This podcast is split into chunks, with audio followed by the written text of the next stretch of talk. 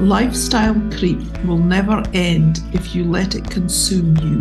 Next year, there will always be a new Tesla or a new Rolex. So stay grounded and in the moment. Warren Buffett, one of the richest men in the world, still lives in the same house he bought 40 years ago and drives a similar car to many of you. And welcome to Small Business Financial Freedom. My name is Susan Crichton, and today's podcast is going to be on five tips to avoid lifestyle creep. Lifestyle creep is becoming a more common term as people wake up to the idea that they don't have to keep up with the Joneses. Lifestyle creep is really how your spending increases at the same level as your income, meaning you end up buying things you previously couldn't afford but probably don't need.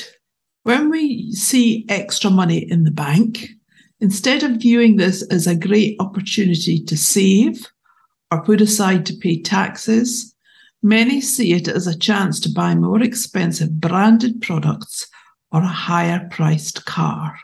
The excitement of having more money leads to an excitement to spend more of it.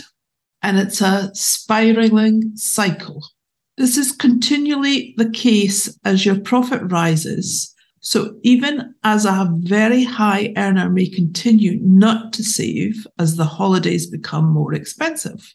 If you allow lifestyle creep to set in, you are continually chasing the next level without actually building any real wealth.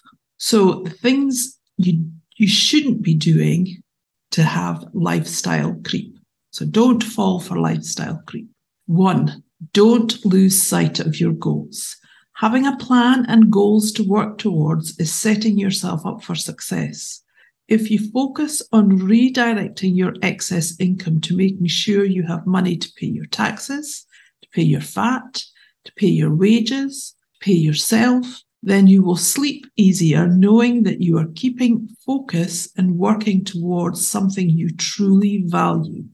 If you're finding it tough to stick to a spending plan, then maybe you need to look at where your income is being spent and ask yourself whether some of the items are adding real value to your life. You need to be doing a money leaks exercise, and I can help with that. A holiday, for example, will add real value to your life. But if you're taking five holidays a year, is that really adding value if it's disrupting your long term values of building your business or, say, having a nice home? Number two is surround yourself with the right people.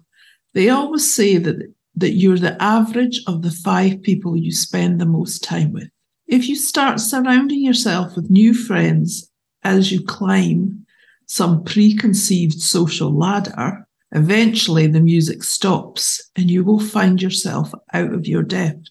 That will further add to your feelings of discomfort at letting yourself down. It's important that you make decisions that serve your circumstances and finding the right people to work with who have the same values as you, the same financial goals, and won't judge you but help you to grow is important. Number three is give yourself the odd treat. Please reward yourself for your hard work and congratulate yourself on saving a percentage of your sales. Life is not all about working in your business. So reward yourself at times in the here and now with smaller ticket items that bring you joy and add value to your life. Number four, don't be swayed by social media. People only put the best of their lives on social media, but they don't attach their bank balance or credit card statements to the pictures. Remember that. You may be in awe of someone's new kitchen or looking at their fancy new car, but if it's debt that has funded it, then these people are just making themselves worse off long term to appear rich in the short term. Business may well be booming, but spending the profits on flash cars and holidays will result in assets having to be sold to provide the same lifestyle when the economy turns and disposable income reduces.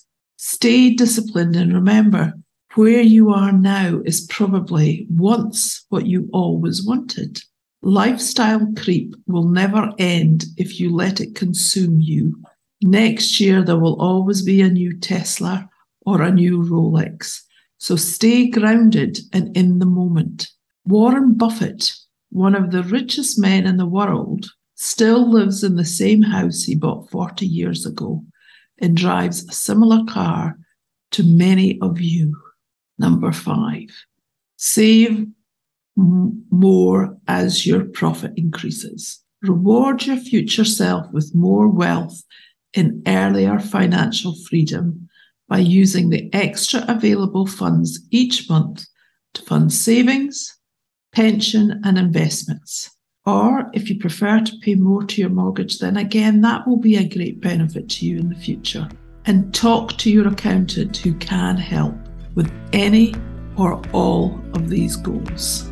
Thank you for listening. My name's Susan Crichton, SJC plus zero accountants. If you want to get in touch with me, great, let's chat. Thanks, bye.